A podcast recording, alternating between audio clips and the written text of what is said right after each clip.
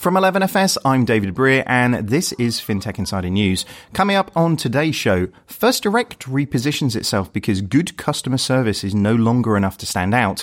Portugal bans cash payments over 3,000 euros, and who does that really impact? And Alipay Smile comes to KFC. That's just the healthy KFC. Who knew?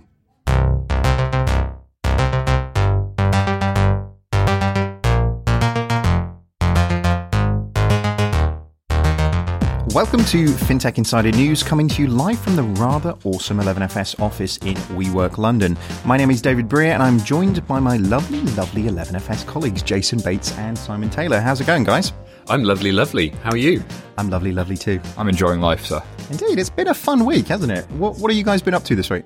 So I've been thinking about micropayments a lot, esports. Um, I just can't get away from, and the combination of the two. I'm uh, talking a lot to 11FS clients about how esports is a really growing area of payments, but it's something that's not affordable. And of course, You're not blockchain- letting this esports stuff go away, are you? I'm really not gonna just let it go. want to be paid to play on the Xbox? No, don't be silly. Um, but you know, and of course, um, blockchain insider this week we had Jason Bates as well, the one, the only. So I've had a very fun week. Very, very cool. How about you, Jay? Just working with some clients on new products, new propositions, looking at how we build things and get them to market super fast in a while connected to tier one banks, which is an interesting question. And you've just been off doing quite an interesting interview with somebody, I understand. Yeah, uh, Stephen Barclay, uh, Economic Secretary to the Treasury. So that's been cool. Oh, and uh, I, was, I was just saying to Richard that I've been looking at banking for the blind and pulling together potentially a coalition of banks to do something around PSD2 CMA interfaces and how that might be something with like the Royal National Institute of the Blind. I think there's just something really interesting as a a niche use case that isn't going to be a billion dollar company that VCs would invest in, but ultimately provides financial inclusion and can impact a few million people. Like it just see, it just screams out. So uh, that's going to be a 11FS side project that I'm not sure I've told you about. I think I knew about that one, and it sounds very exciting. I have to say, lots of fun things to be had in that. Uh, myself, we're actually ramping up to build a bank, which is quite scary, I have to say. So, if you probably the biggest impact on that one, and actually there'll be more and more information sort of to come on that over over the next couple of weeks. But hey, if you're looking for a job in building a bank, then probably check out the 11fs.com website because there's going to be some really interesting jobs going up there shortly.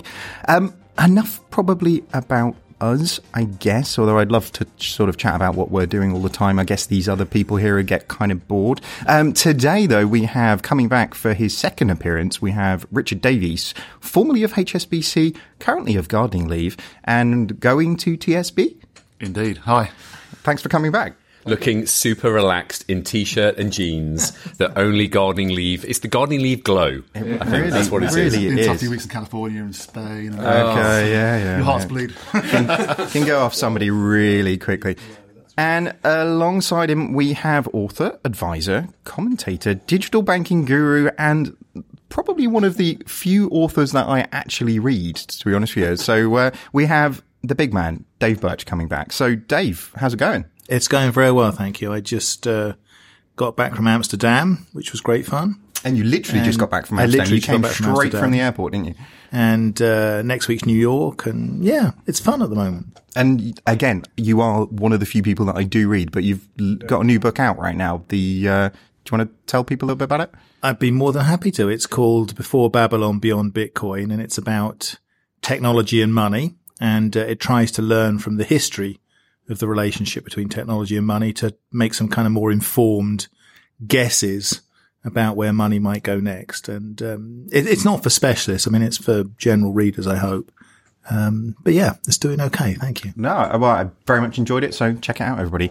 Um, before we get on with the news and actually sort of stealing something from Sam Maule, did I get that right? Yeah, you I know we got quite right. upset because I kept getting his name wrong last time he was The, here. the guy's joined the company. He's opening the US office, and you can't pronounce his name. yeah, but come on, like you've heard me. And he's a great guy. yeah, you've heard me say his people's names wrong a million times. I don't know why you'd think employees would be any different. But um, so, uh, but his great idea for when he was over here was actually doing song titles. So as we're going through this, if you can come up with a fun song title to match in with the news, uh, that would be great. We'll actually be putting together a uh, Spotify playlist at the end of this as well and kicking it out. No, we're so not. Uh, if you'd like to listen along, then by all means, you. I've you got some can do treats that. for you then in that regard.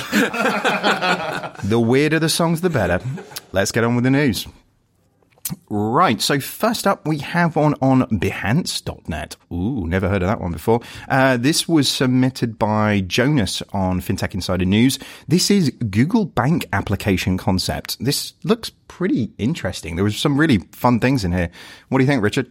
Yeah, so I mean, Behance is a site for creative professionals to showcase their work, and uh, so Dream Team here has knocked up a conceptual view of what Google might look like if it was doing banking.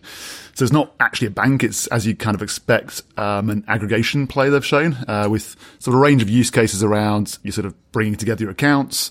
Uh, providing marketplace for loans, bill splitting, peer-to-peer payments, pretty nicely uh, visually mocked up. Um, now I've got to say that this kind of feels to me like exactly what Google will do in the future uh, with a sort of open banking environment. You kind of think about Google's mission being about organizing and making accessible information, and you look at aggregation plays like Google Shopping and Google Flights. This sort of feels right up that street. It's not to do with Google, but I mean, what do we think? Surely under PSD2, this is kind of what's coming. I love it as a Google nut. I absolutely love this. I would encourage you to go Google Google Bank application concept because that's how you'll find it and view it. And it just kind of reminds me of like the first time I ever put all of my email accounts into Gmail and I had it all in one place and I was just like, finally. It's kind of got that feeling about it. And of course, this isn't done by Google. It's done, as you say, by a design agency, but it just imagines what it would be. And I think we need more of this, imagining what the future looks like. Do you think that's going to help, Dave? I, I mean, my observation, I mean, I agree with what you're saying about it. I mean, I, wh- whether it's the right, I, I'm not a UX guy. I mean, it looks nice to me. Whether it's the way forward, I couldn't say. What I will say is a very good friend of mine went on a study tour of the States a few months ago. And he told me that the only people that asked him about PSD2 were Google and Facebook. The banks didn't ask him about it. The credit card companies didn't ask him about it. The merchants didn't ask him about it. The only people that asked about, and they knew all about it, by the way, um, were Facebook and Google. So I think the, the idea that there's going to be, um, this kind of rich new environment sitting on top of the banking layer, I, I, I agree with that completely. And it's one of the reasons why we, I can't remember if it was here or somewhere else. We, we were talking before about why, why I was a little bit negative about some of the challenger bank stuff because to me they seem too similar to the incumbents. And you can't help feeling this shows the real challengers aren't, you know, Starling and they're doing a great job, but it's Google, Apple, Facebook, Amazon. Uh, well, I think definitely somebody who can come in with infinity customers and infinity, infinity budget. You know, like I think there was a lot of interesting comments on this one in FinTech Insider News where people were sort of not really think, well, thinking forward in terms of some of the technology that some of this stuff actually wouldn't be possible under PSD2 that was actually designed in this space. So I, I kind of wonder whether there's a, whether this is just a flight of fancy. Is there a reality to this that could actually be delivered? Well, I think there's two sides to this. Firstly, I mean, we commented on the the Monzo mock-up a couple of episodes ago, where again a student and someone had come together to say, "How can we take this forward?" I love the idea that you can teach design by using the voice of a brand that's already out there and then extending. You know, what would it look like? How would how could I improve this thing? That to me is like how the old masters learned to paint. It's like copy all of these great interfaces, extend it, like show us what's what's going on. And wouldn't that be amazing to be to see Behance and a whole series of sites with here's Lloyd's Bank and here's what I do with it and here's Barclays and here's what I do with it. I mean, if you got like all of the design schools working on that, I think that would be amazing. I don't know. The, the difference, the difference there is like Google will hire these people, like Lloyd's would sue them, right? You know, like there's going to be like branding infringement and all these different things that had happened. So, Yeah, but uh, there's not, there's nothing Lloyd's and there's other guys. I mean, I, I think if you're, you, you've got to look somewhere else to compete if you're one of the incumbents because you can't compete with this. And, and, and what would happen, I think, in practice is because to, to your point, Google and they have so much money. You know, they can buy anybody that comes up with anything interesting. So they're an ine- they're like a black hole sucking this stuff in. It's inevitable that they will end up dominating that space. But I guess moving back to the the story that, um, that although some of the comments on on this, I do agree that the CMA APIs and the PSD2 mandated ones like don't include things like webhooks, push notifications, or metadata, or a variety of other things actually to deliver you know a great proposition you'd probably want.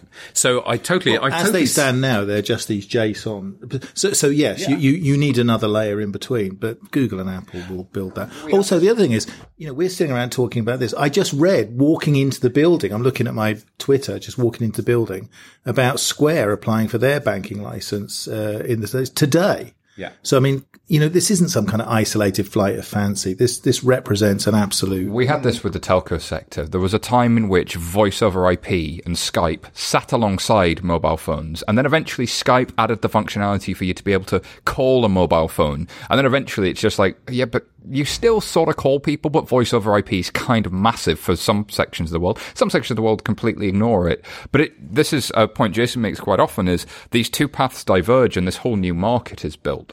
And maybe it's not going to be relying on the terrible APIs that are produced by people who really don't want there to be APIs, who don't want to be disaggregated and disintermediated. It's going to be people either building APIs from new products, new banks, new services amongst the fintechs that allow you to aggregate a bunch of fintechs together rather than building on top of the incumbents. But but why wouldn't Google just build a bank? You know, there's lots of talks about Because banks are regulated. Regulation's hard. But but regulation regulation is It means you have to disclose things, and I mean, why but- would you want to do that? You set up a separate entity as a bank. You wouldn't do it as Google. It would be Google Bank on the side. You know, Alphabet or whatever they're called now, twenty six or something. Mm.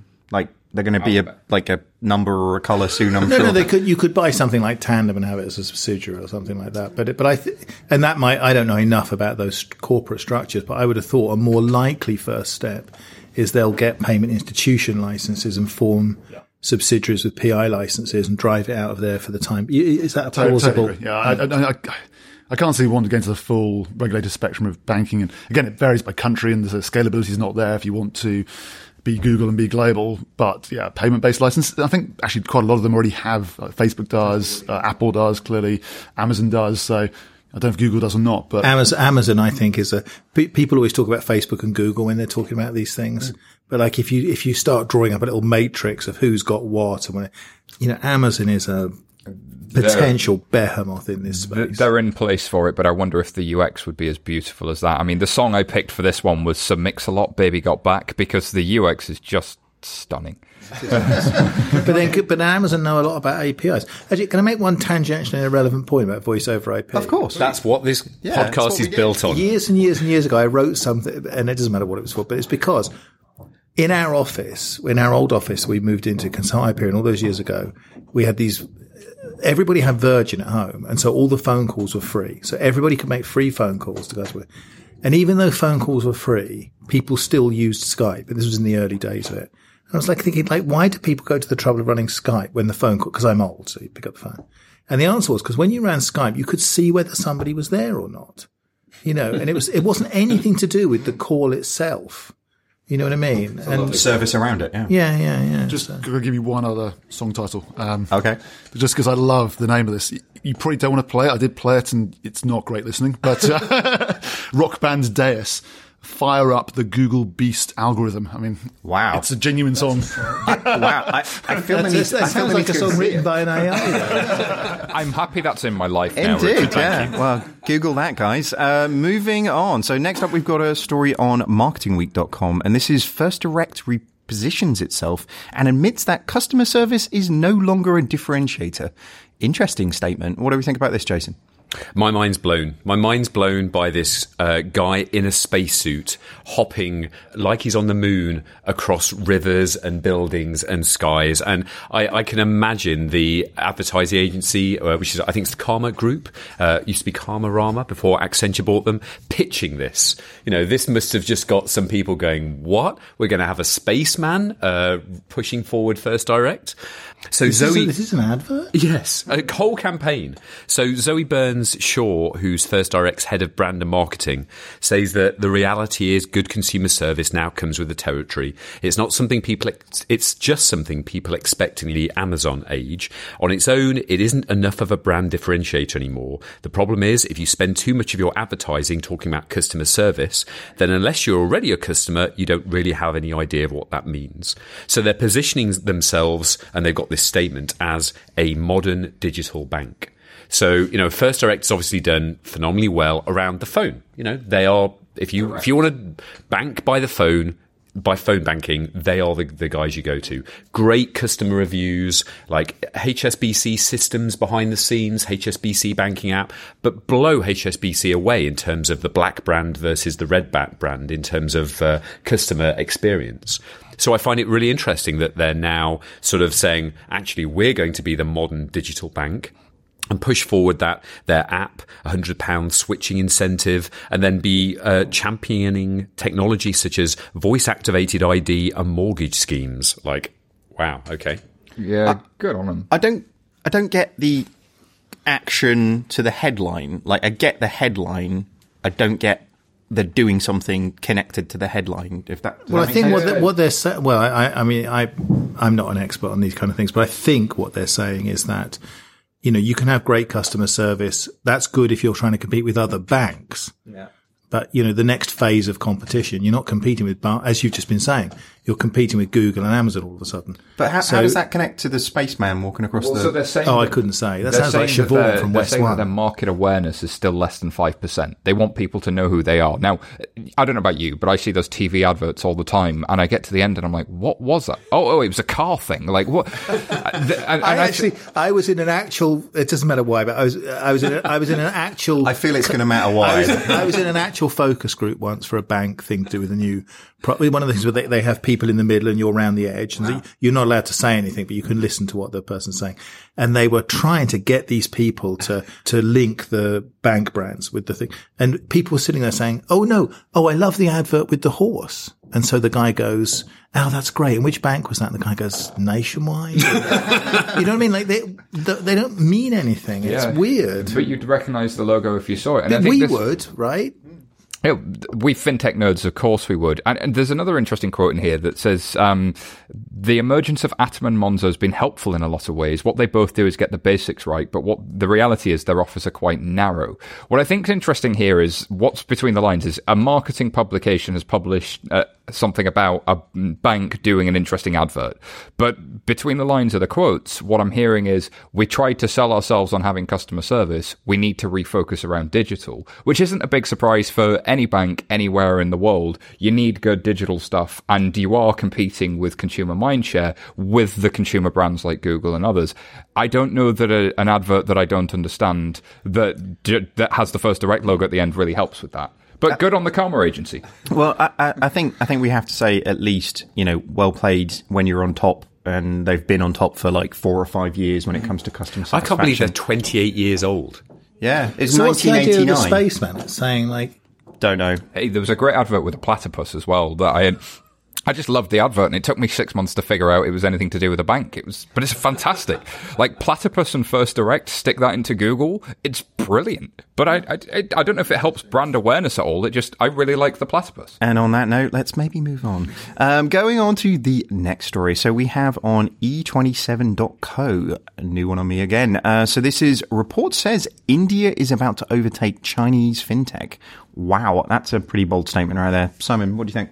Yeah, so this is uh, based on a study done by uh, Ernst and Young, which the uh, article in E27 kindly points out, now known as EY.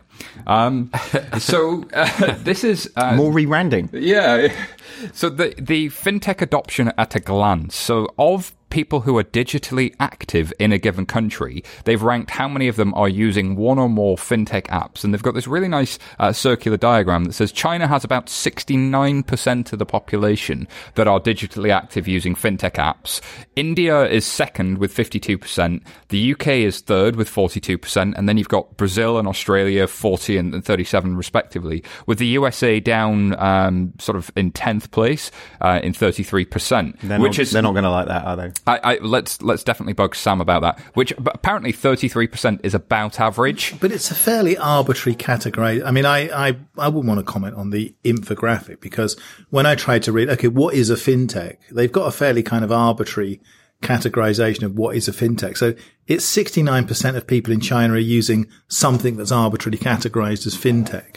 So I didn't think the story was that interesting, to be completely honest. I, I so agree. I mean, the categorizations are so, I mean, includes like insurance price comparison sites. People wouldn't normally call that a fintech generally.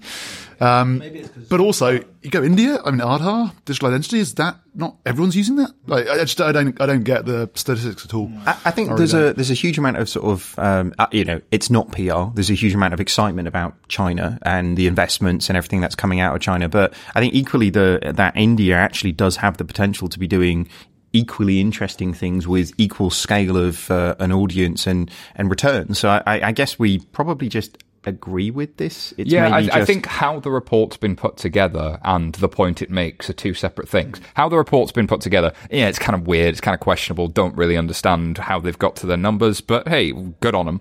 Um, but the point that India as a rising fintech market where people do interesting things with digital and finance, completely agree. But who's behind fintech in India?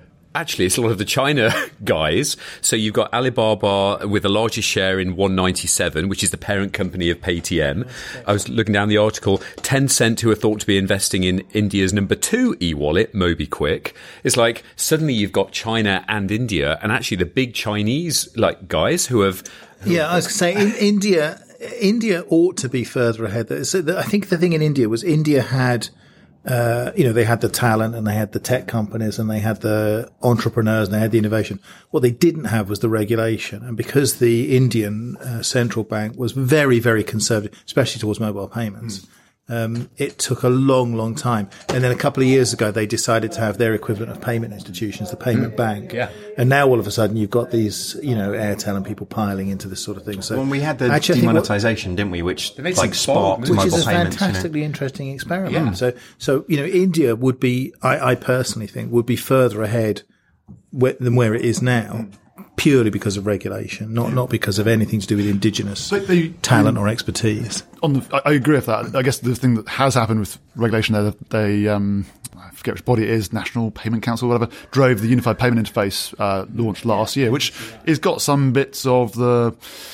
Uh, open banking in there, and that's live and launched and uh, being used by people and companies, and uh, that's pretty impressive actually. And almost no countries in the world have that. So, yeah, they've got, definitely got some big uh, pluses in India.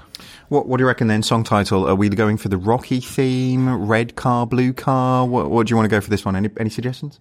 I think if I'm in China, I'm thinking 50 Cent and Candy Shop. Like this is this is the, the the mega giants looking at a mega market that has a lot of similarities. They've just moved from a country like China with an emerging middle class where digital is becoming key to financial services. If you're Tencent, if you're Alipay, you're looking at India and thinking Absolutely, this there's candy there. Indeed, this is going to be quite an eclectic mix in this Spotify playlist. I'm just uh, just pointing no out. No one's going to listen to this, but well, I'll have it on all week.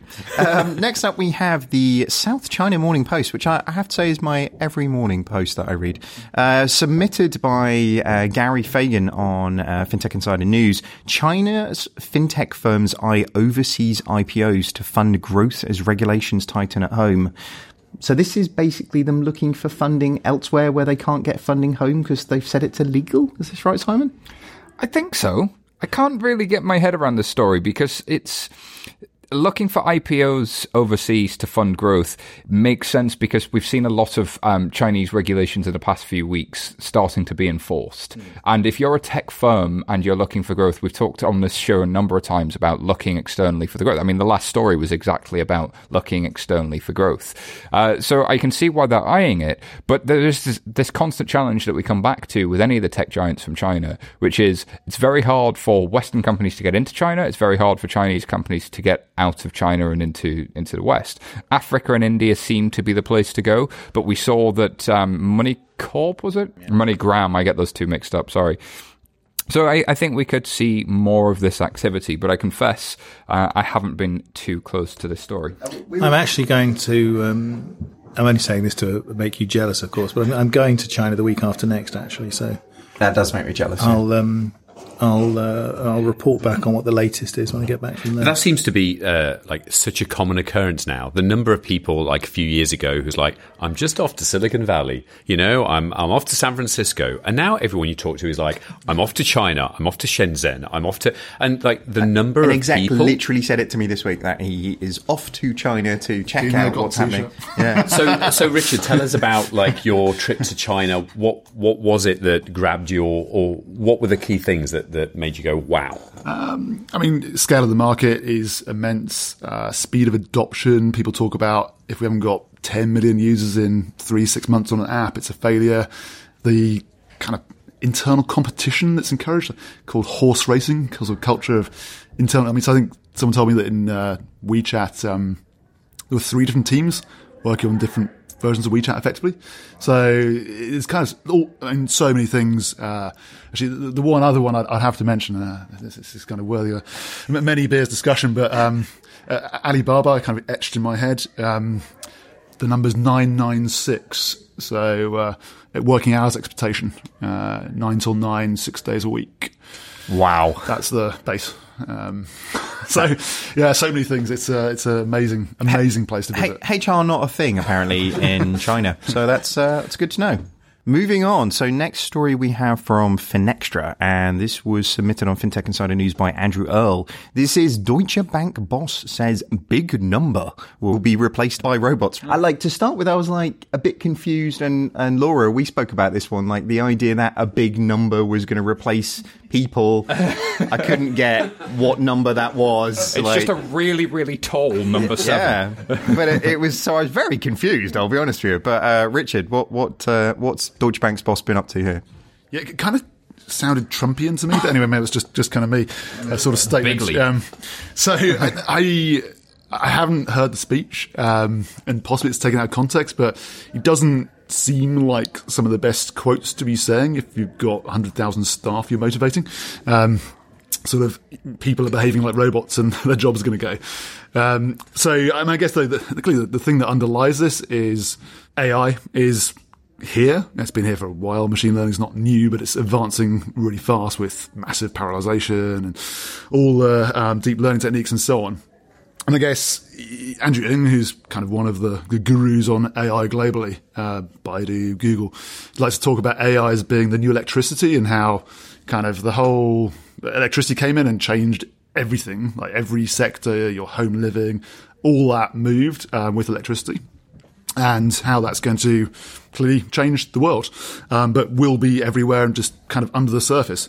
And I guess the thing here is, for me, I think that should be more positions as a positive rather than a negative, because I think people don't really want to do routine, repetitive tasks, and people are best at creativity and empathy, and it gives a chance for people to do jobs that are probably more enjoyable on the back of it. There, there was a horrible quote on the truthful answer is we don't need as many people. In our banks, we have people behaving like robots doing mechanical things. Tomorrow, we're going to have robots behaving like people.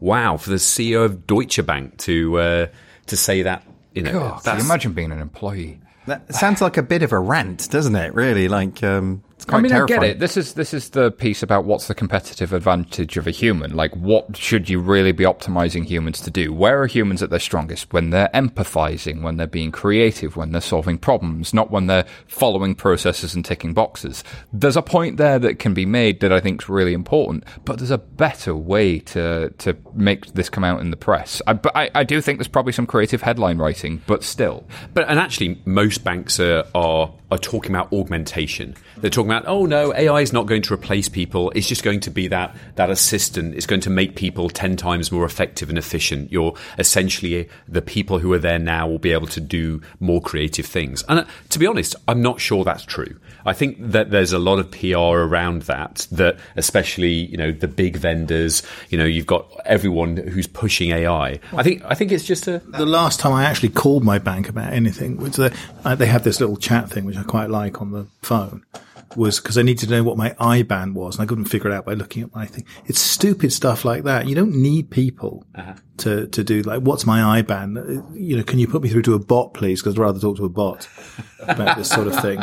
Um, but I, but as a serious point, a lot of the jobs that are going to be replaced are the jobs that have already been outsourced. I mean, to your point about these kind of. So actually, for some of these banks, they've already outsourced a lot of the basic stuff. It's already done in India and China. So it isn't people in Deutsche Bank in Germany who are going to lose their jobs. It's people who are providing these services to Deutsche Bank out in Vietnam or somewhere because, because you're going to be replacing them with a, with a connection into some cloud, something or other.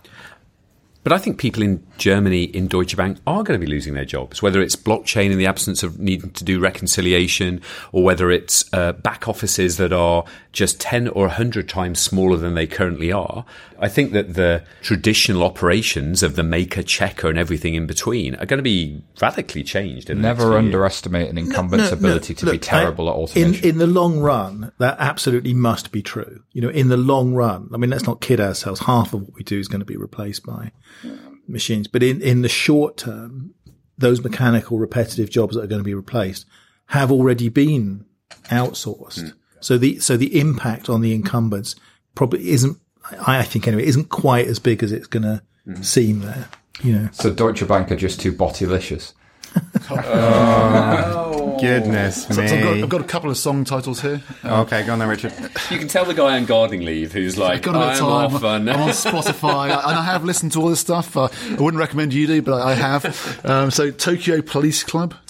Citizens of Tomorrow. It's a song all about kind of robots taking over the world and taking everyone's jobs. That does um, work, yeah. And kind of slightly more mainstream. Kraftwerk, the robots. Um, I, I, thought about Radiohead. That's a good call, but I really, you see, you guys aren't older. I would stick with Hawkwind all the way on this sort of thing. So, uh, so you start with Robot Robot, which I love um, followed by "It's the Business of the Future to Be Dangerous," which I also love. Oh, that's a good title. Go, go, that's a go book back title to the there. Roots. Go back to the roots. On that note, uh, before we just move to our sponsors, so uh, we never have time quite to cover all of the news stories that happens every week. Uh, but if you want to get involved and, and actually start shaping the show, then go to www.fintechinsidernews.com to read more about the stories that we've discussed and many more besides that as well. You can sign up. You can be a contributor. You can just read it every every day. It's really up to you. Let's hear from our sponsors. The Financial Times guides you through complex issues. In divisive times, don't settle for black and white. When you need the full perspective, turn to FT.com. Become a subscriber today. Search for FT subscription. Fintech innovation is changing the way we bank, and the speed we deploy new customer experiences is vital. Onboarding the right fintech partners can take months. Do you have time to lose? Introducing the Innovation Acceleration Platform from Temenos. Test fintech solutions at speed with real data straight from the core banking system. With a yearly subscription, you can begin testing the same day and create new customer experiences in no time. For more details, visit marketplace.temenos.com.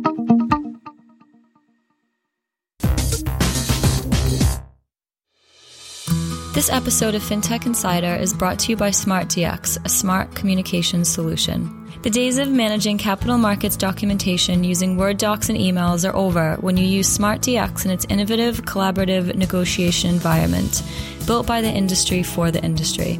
SmartDX simplifies drafting, negotiation, and execution of all capital markets documentation for all asset classes and product types while giving you transparency, control, and digital data that can be extracted at any point in the process. Learn more at www.smartcommunications.com backslash smartdx.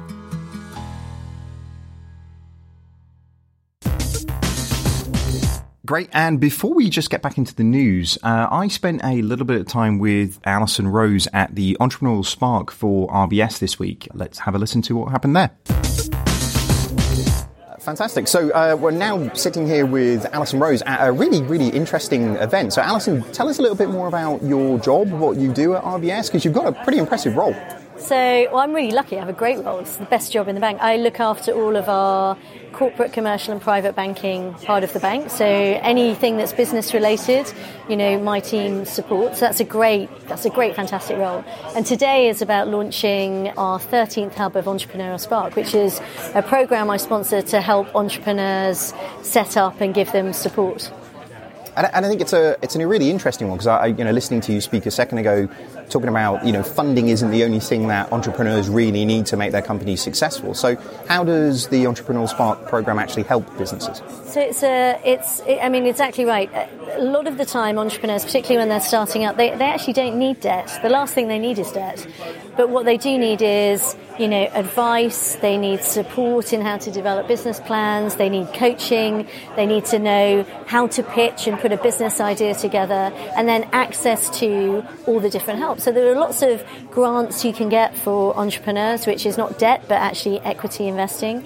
There are lots of advisors that you can help them with, and, and investors you can connect them with. So this program, I describe it as a way of providing real wraparound care to entrepreneurs, helping them develop, helping them know to where where to go for help, and giving them support. So it really is starting them off. And then yes, if they do need funding, we're here to help them. But actually, for a lot of them, it's really getting that initial advice to take an idea or a business that they've been dreaming about and working out how to get going. So it's connecting the ecosystem as well because for entrepreneurs, it's about all this help you can get, but it's so confusing. Where do you go? So we can connect the ecosystem and really facilitate that for them. You know, that sounds fa- like as an entrepreneur, like that type of experience when you're starting up a company is, is fantastic. I, I guess the, the question is what, what's in this for, for you guys? Because this seems like you're, you know, you're giving so much in terms of a, a platform in this instance. So what, what's the, what's the benefit to, to RBS? So we get loads of benefits. So you're right. We, we don't we, we do this for the entrepreneur. It's free. So we don't we don't charge. Um, we don't take equity in their businesses. They don't have to bank with us. So it is genuinely, uncynically, completely free. Um, but what we get out of it is um, so long term, the more businesses that can start up and, and survive and, and become part of the economy, the more jobs you create, the healthier the UK economy is. So for us as a bank, that's helping us support our customers. It really does help us learn what it is to be an entrepreneur. So I think one of the big problems that banks had in the past was they lost connection with their customers. And frankly, banks only exist to serve their customers. That's why we're here. Um, and what it teaches my bankers is to understand what a business goes through when they're starting up. Because it's very easy when you're a banker to go, well, I understand how it works. But actually, really knowing what a, what a struggling entrepreneur goes through, what it takes to make a business survive, then we can learn and shape my business. So I'm taking all the learnings from that and saying, okay, what do I need to do to help these businesses? It makes my bankers be entrepreneurial um, and fast thinking and, and really change the way they do things. And it helps us connect into the local communities and be part of that support. So we get massive amounts out of it. And then, you know, hopefully if we've done that, we've built trust with these companies, they'll want to come and do business with us. But for me, it's because they want to, not a condition of being here. So I think we're making a difference to the economy. And, and, are you seeing, uh, and like you say, that fundamentally you can change GDP here by you know making businesses more successful? Uh, is that something that we're, we're seeing, I guess, in terms of because the, the, the sort of mortality rate of uh, startups is pretty severe, isn't it? Yeah, it's really severe. I mean, I think the, the global average is after two years, only 40% are still trading companies that have been through this program, which is really a mindset and support program, after two years, we have 87% of those companies still trading. So it's really making a meaningful difference. And we can look at the, the companies that have gone through this program, real jobs they've created, you know, real investment that's gone into them. So it's tangibly making a difference. And I think that's really important because you've got to support them right the way through their life cycle. Some of these businesses, problems you have when you're a startup, very different to then when you start scaling up and you suddenly have a team to run, to then trading internationally, to then becoming a, a much bigger business. So you've got to help them right the way through the chain, and I guess that's what we can do. But we can see, you know, 80, 80 plus percent survival rates after two years. Those are real jobs created, real investment in the UK, real trading. I think that's the meaningful difference I want to see to UK business. Fantastic. Well, I, th- I think we're going to come back soon and meet some of the startups and see what's uh, what's going and what they're doing. But Alison, thank you very much for joining. Pleasure. Great. Thank you very much. And we are back for the second part, full of what seems like reasonable sort of regret about our song choices for, for part one. So uh, Dave, Dave came up with at least 10 good robot ones, which no doubt we'll add for you, uh, Dave, at uh, a later date. Uh, so moving on to the, the next story then. So this is one in Global Compliance News, and this was submitted by uh, our, well, Richard. You're in the room, and you submitted this one, which is pretty, pretty, pretty cool. So And Global Compliance News is that like a mainstream publication? Can I get that at? I uh, normally only read it for the gardening tips. Uh, I was going to say, isn't that one of your third favourite uh, fintech blogs? Seriously, it's more than reading. You, have got to be on it. It's just So this this story was actually really really interesting. So this is Portugal bans cash payments for more than three thousand euros, which was quite an interesting sort of bold statement on that. There's all these different industries that are going to be put out of business. Really, sort of uh, gambling. Drug dealing, yeah, you know, like I feel bad for these guys. They are the true entrepreneurs, aren't they? Um, but Richard, what what do we really think about this? So it's anything over 3,000 euros in cash is banned. There's also some specific guff about um, cash tax payments. So it's clearly a tax related um, initiative. And I'm sure also they're kind of targeting wider uh, money laundering and uh, illicit activities. Kind of as you say, I can't really think of that many legit activities that need you to carry 3,000 euros of cash around and pay it. Um, it's sort of more convenient and secure generally to use cards and electronic bank transfers and SEPA.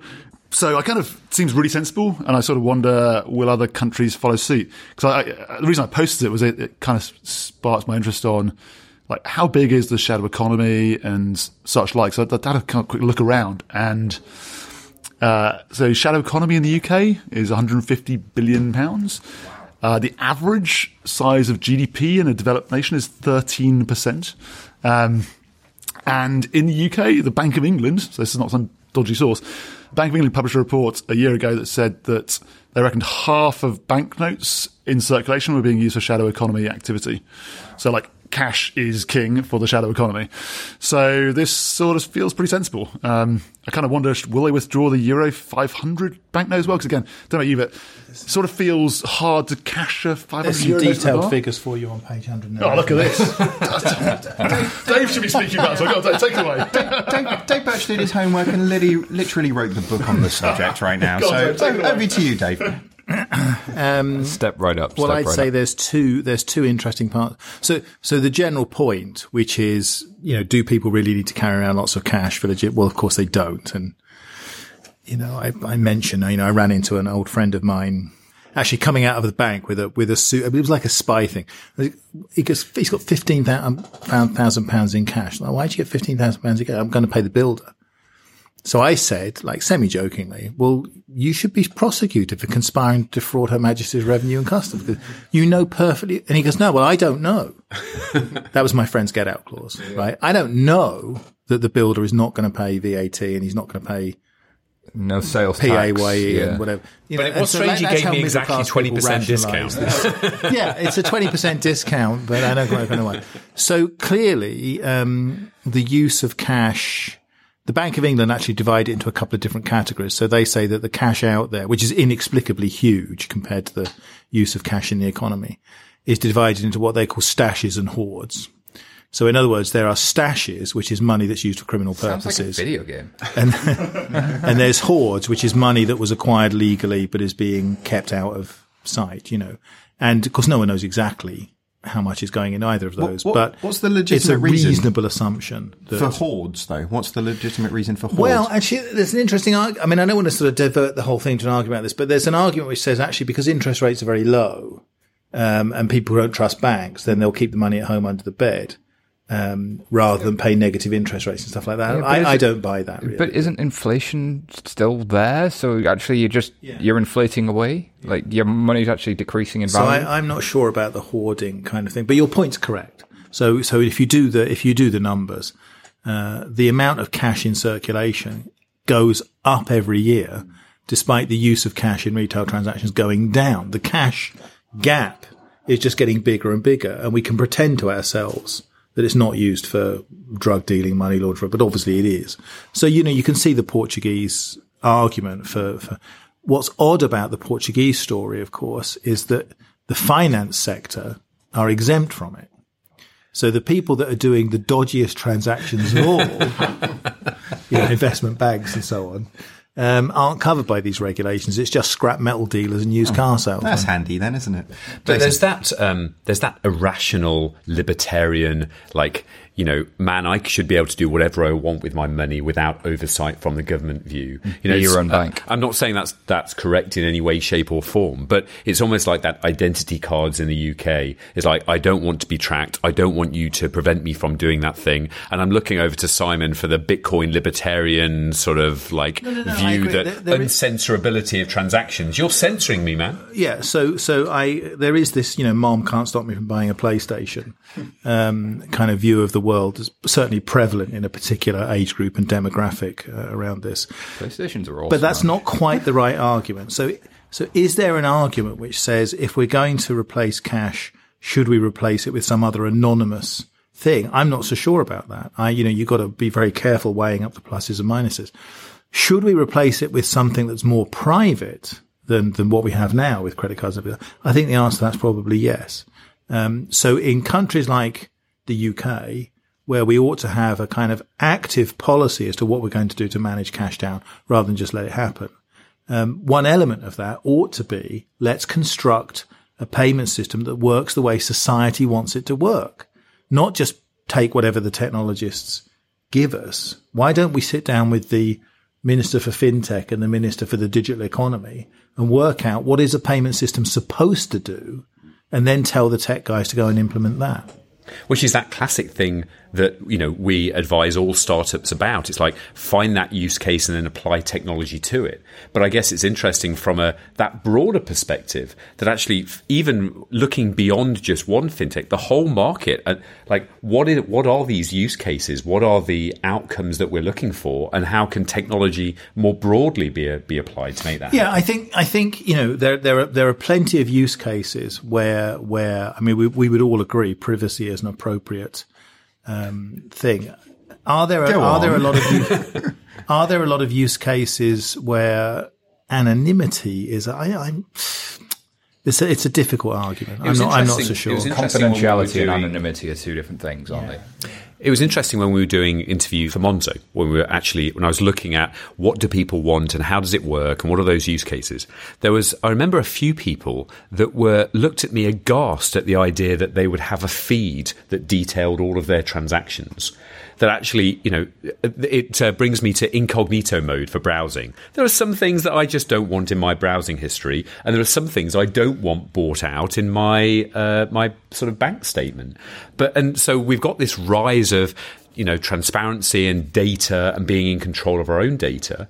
But there are things that actually just people don't want tracking for a variety of reasons. Uh, yeah, but who gets to see it versus does it exist are two different questions. I don't necessarily want everybody to be in the world to be able to see my transactions, but then those transactions existing and if they are criminal, then being recorded is probably quite useful. And there's a nuance there that's important. I, th- I, I think the TFL, I, I, I quite like using the Transport for London um, example as a way of thinking about this. So on, on Transport for London, one of the objections to Oyster cards was that the man is tracking you wherever you go and all this sort of thing. And they came up with a reasonable compromise. So they said, I think it's 42 days, seven weeks, uh, six weeks. So, so essentially your transactional data is kept for a certain number of weeks and then the identity part is thrown away. Uh, the rest of it's kept because they use it for traffic analysis and historical analysis. You know, so basically if somebody gets murdered on a train platform and the police want to know who was on the platform at the time, that's a pretty reasonable request to make. Um, it's probably not reasonable to go back trawling through years of data to find out, you know, where I was on these days and does it correlate with where you were on these days without our consent. So, so it ought to be possible, you know, to construct an appropriate settlement, I think, in this space. It's just no one's really tried to do it yet. And so you get caught up in these arguments because you've got the Bitcoin guys on one side. Oh, it's the man, this sort of thing. Um, and then you've got idiot regulators on the other side who want every little transaction traced and managed, except theirs. Um, and there has to be a better way forward. That that granularity of data existing and me being in control of it, I think, is exactly what general data protection regulation in Europe was designed to do. But actually, the reality of implementing that hasn't been thought through, and it's a very difficult thing to achieve because I think we all want data to be exist. We all want criminals to be caught. We all want my, some types of data to be seen and not seen. And having some AI or bot that can manage that on my behalf would be really, really cool. But the reality is, we're a long way from that, and more data has been tracked by us each every day. Uh, it's, it's it's almost like we need some sort of identity scheme or something figuring I call out. it I call it the Hillary Clinton paradox, probably slightly unfairly, but she gave a big speech one a few years ago. She gave this big speech, which I would paraphrase as, you know, we want the internet to be a free and open place for exchange of information, except for people we don't like you know, and, and that's the thing. I don't want, I want your transactions traced because you might be up to no good. I don't want my transactions traced. And we've got, to, we've got to find a way through this and it needs a more sophisticated level of discussion debate. And, you know, the digital minister showing up on Radio 4 and saying, as from April next year, it'll be okay because when you log into a porn site, you can show them your passport. is a joke. I mean, this is not where we need to be in this in this debate. Moving on, we have a story uh, actually published through ING. So this is a "It's Not You, It's Me." This was submitted by Jonas Bench on the uh, FinTech Insider News forum. Um, what do we know about this one, Simon? So, like Norway, uh, Estonia, Sweden, Switzerland, Belgium now has its own proper ID system, uh, a smart ID system they call it. So last week, ING rolled out a new service to its customers, uh, and it's the first among the big four Belgian banks to do it. And they have a website, it's me.be forward slash en if you want to read it in English. And this is the idea that I can log in with the same code everywhere with a litany of passwords. It's basically LastPass, but by the government, right? So this really cool idea. Bye bye card reader, bye bye million different passwords for a million different banks Bye bye, it's impossible to use. And I, and when a government issues you this thing, if you go to these markets like Estonia, like Switzerland, like it's actually really easy to do banking. It's really easy to open a new bank account. But of course, the UK government has tried to do this several times. The US government's been trying to do it for decades, um, and ha- as have many others. And they seem to conspire to achieve very, very little. I mean, gov.verify was just atrocious. Um, but I'm going to stop speaking because we have Dave Birch in the room. well, I, I, actually I was at It's Me. Um, uh, when was it last month? I can't remember. A it's a, it's a really interesting. So it's, it's not the government; it's a consortium of the of the four biggest banks and the three biggest network operators. So it so what's unusual and different is that you know ten years ago um, there are all these discussions. Remember in, in the, the six pack and all hmm. this kind of stuff. So there are all these discussions about why don't banks and operators get together? Because it's an obvious thing to do. Banks to, and telcos. To, yeah. uh, banks and, and telcos to get together to do this. And it's generally speaking in our environments, it hasn't worked. So it's very interesting to see this has actually got off the ground. They've actually launched.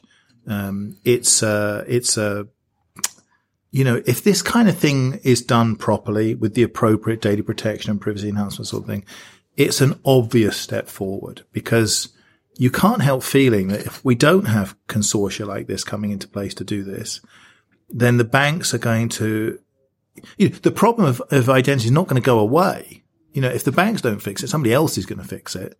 And that somebody else will be Facebook or you know. But but don't you think that actually the one of the sort of unintended potential side effects of PSD two is the is the creation of some kind of identity network around the credentials of logging into a bank then actually become the credentials and the basis of a of a much broader thing. Well, it, it certainly implies that. I mean, there's nothing in the standards or no. the regulation that says how that's actually going to work. But you're right. I mean, it's you can't see how it's going to work unless there's some kind of identity infrastructure there. What I like about this is we've been talking for some time about banks being managing your identity as being the next commercial opportunity for them. And I haven't seen anywhere gl- really around the world other than smaller markets across Northern Europe. Now it's coming into kind of Western Europe where this has really happened. And you know, Barclays, God bless them, had tried it with gov.verify, but that program never seemed to work. We hadn't seen it in the US. Whereas in countries like India and China, there's a central state managed identity scheme. And so they've kind of got a much easier uh, system of, of government identity but the banks there never really got involved in that commercial opportunity. This is a consortium of banks doing it. And if I'm in a, in a market where that's an opportunity, would I rather have Facebook or Google manage my identity or would I rather have somebody who's being paid and profiting from managing and looking after my identity rather than no, I you know, agree with somebody who's not that. making money off the data? I, I, think it's also the fact that they're regulated. Mm. You know, the, the, you know, the fact that it's a regulated institution that's managing this um, to me personally, I think is a, is good because it's really sensitive data, and if it's not handled properly, if things go wrong, it could be very wrong. So I, I want it to be managed by somebody who has some accountability and responsibility, and it might as well be a bank. What I would say about this is I think the, the basic service, we could all imagine how this is going to work, right? So you have something on your phone. Barclays give me an app. You know, it's interoperable with Lloyd's and RB. I go to log into something. The Barclays app pops up on my phone. Like you can all see how that basic one works. But of course, what we want is the more sophisticated services that you guys were just talking about. So when I go and log on to the porn site, right, the porn site asks Barclays for my identity. Barclays need to know this is a, this is an authorized porn site. They're allowed to ask for this sort of thing, but they mustn't know which one, right? Otherwise, they'll try and cross sell me. um, and similarly, the porn site knows that it's a authorized UK financial institution, which is attested to the fact you're over 18 or whatever, but not which one. so you need the, attestation. Yes, you need this extra level of sophistication to make the whole thing work. But this gets us a bit closer to it. It's interesting. Like, the point about regulation is super interesting because, as you say, it, it, it gives an implied sort of trust and quality behind that. But I guess the the flip side of that. Um, I've got a t-shirt on at the moment, but if I kind of put my, my suit back on, kind of the, uh, the kind of some liability there, right? If you're, if you are saying someone is who they say are and kind of you actually haven't identified that person properly, kind of where's the liability sit around that if that person's a bad actor and goes and does a bunch of stuff in the system? So I was having lunch with like the, the CIO of a Canadian bank a few months ago That they've launched something like this in Canada, um, I think SecureKey's behind it and stuff. Um, and he was like, that's kind of like the unknown question. We've sort of made that leap of faith. Um, but it's, there's possibly some interesting kind of black swan stuff I, there. I, I, think that's actually a positive for the banks because theoretically banks are supposed to know how to manage risk. So if the bank is prepared to underwrite, in, fact, in the old Identrus scheme, they did this because they would underwrite the transaction up to the value of the transaction. Yeah, so no, basically, I think that's been solved. Identrus right. solved that. Yeah. So if I if I if I buy a computer on eBay and it turns out I'm not the person that I, then yes, the bank is liable, but they're liable to the maximum value of that transaction, which seemed like a reasonable way forward. So I think this is the sort of thing banks ought to be able to manage and do properly. But it's I mean, the kind of thing where people don't know that, Dave, so they get in all kinds of uh, quandaries and they get stuck in a tar pit of like, oh, but how do I solve that issue? These issues have all been solved before. They just need to call Dave Birch. uh, next up, we have a story on Finextra. Uh, this was submitted by uh, Nigel Walsh on FinTech Insider News, and this is Alipay Smile to pay comes to KFC. It's not any KFC, by the way. The, the thing that most interests me was I don't think it was uh, mentioned in this, but it was KFC's healthy eating restaurant. Now, now, instantly that makes me go like, I'm not going to go there when I've got a hangover, or even when I'm drunk. I'm KFC's healthy eating just feels wrong. I didn't know it existed. It's like, like that. That's Kentucky Grilled Chicken, surely. That's K, KGC. I mean, that's that's the whole thing. But anyway, there's one of these restaurants. Um, I think in China. There's only one. There's one. Wow. Which probably says a lot about the whole uh, the whole thing. I was at um, a couple of weeks ago. I was in Atlanta. I'm only saying this to make him jealous. Jealous course, again, yeah. But, yeah. Um, but I was at SEAT, the sports, in, uh, which is the biggest sports entertainment uh, event, and one of our clients was um, demoing a face recognition, and and so basically you have an app, you're in the stadium, you order your burger and chips and whatever, your order number one two three, you walk in, you see tray number one, two, three, you pick it up and you walk out. Yeah. And as you walk in, there's a facial recognition thing mm. which takes your picture. It know, so it's a, it knows that tray number one, two, three is supposed to be Dave Birch. It can see if it's Dave Birch. And if it matches up, you just walk out and, uh, it gives you a receipt and off you yeah. go. And I was really surprised by how well that stuff worked. So well, I, I, think the the speed that that face recognition technology is coming along yeah, yeah. is amazing. And I I don't want to get into all of the privacy and whatever, but just the way the technology works has come on in leaps and bounds. TensorFlow is now 99.67% accurate in terms of facial recognition. It is unbelievable. It's better than humans significantly. So the fact that I can smile at somebody to pay is a really lovely idea. Like, what what does that do for the world and come by uh, our? And in like, this, like, so, uh, and just to kind of give the listeners a bit more background to the story, uh, with this particular restaurant, you can go in, you look at a camera and smile, which is a nice touch because there's there's something branding associated with that. It's not just look at this this thing with a blank face like you're taking a passport photo. So you smile at a camera, 3D camera. It looks at you, does some liveness checks, and then you verify with your phone number, which is of course something that everyone knows. What if it did like the Snapchat filters thing, or if it did like the you know like the new Instagram thing where you can have like stuff coming out of your face, or it pushes a, a burger in your mouth? Like that would be really fun. So, so, but this is Alipay as a new scheme, introducing a brand new way to pay with essentially a you know an identifier that's very difficult to fake, together with a with a verifier that everyone knows by heart. I mean, it's neat. It's it's It's, a, neat it's, a, it's a great idea for the next series of Line of Duty, though, isn't it? You go in and buy something with a mask. It'll just be like Mission Impossible. I just want, I just want to, I just want to read you something. I'm just as a suggestion for value-added services because we want to make this for viewers, you know, uh, for listeners. I just want to read you something verbatim. This is today's Economist, not my words. This is today's Economist. When shown a photo each of a gay and straight man, the system chosen at random, the system distinguished between them correctly 81% of the time. The model perf- with showed five photos of men it attributed sexuality correctly 91% of the time. Slightly worse with women. In both cases, the performance outstrips human ability to make this. In other words, the KFC face radar is now a gaydar.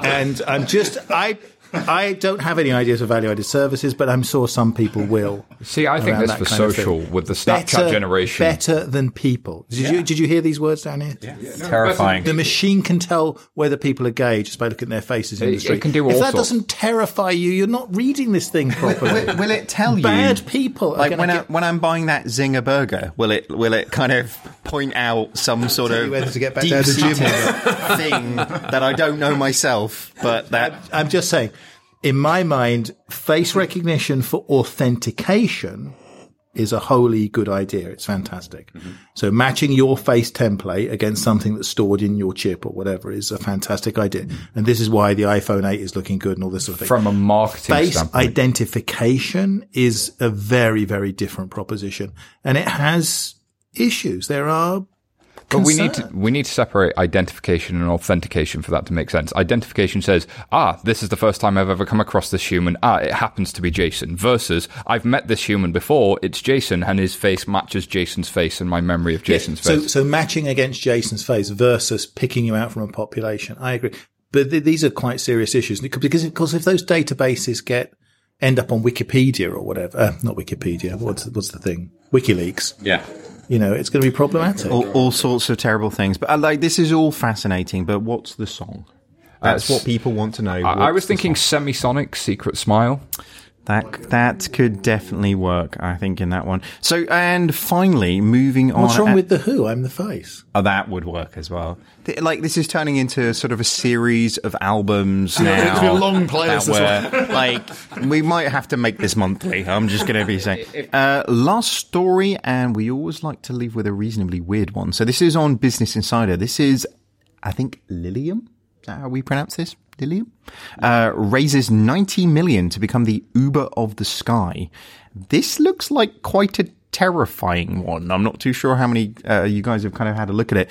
Mostly sort of CGI recreated things of people getting into what looks like very big drones. Electric and, jet taxi. and terrifies it. Ter- just terrifying. Is this an. ICO? I just want to ask. I don't think it is. They've raised 90 million the old fashioned way. Electric helicopter taxis. Pretty much, yeah. A mini jet designed to fly at 187 miles an hour for an hour on a single charge. It's been backed by 77 million pounds by big name investors, including Skype's billionaire co-founder. So it's basically banked to Heathrow.